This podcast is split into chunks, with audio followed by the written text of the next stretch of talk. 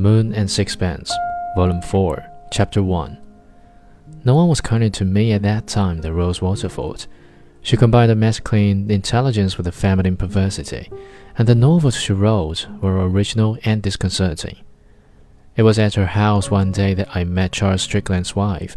Miss Waterford was giving a tea party, and her small room was more than usually full.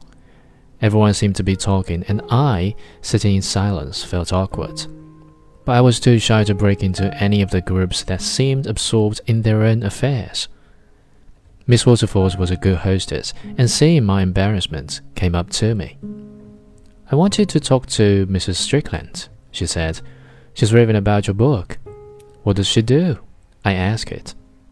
I was conscious of my ignorance, and if Mrs. Strickland was a well known writer, I thought it as well to ascertain the facts before I spoke to her.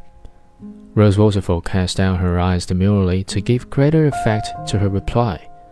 She gives luncheon parties. You've only got to roll a little, and she'll ask you.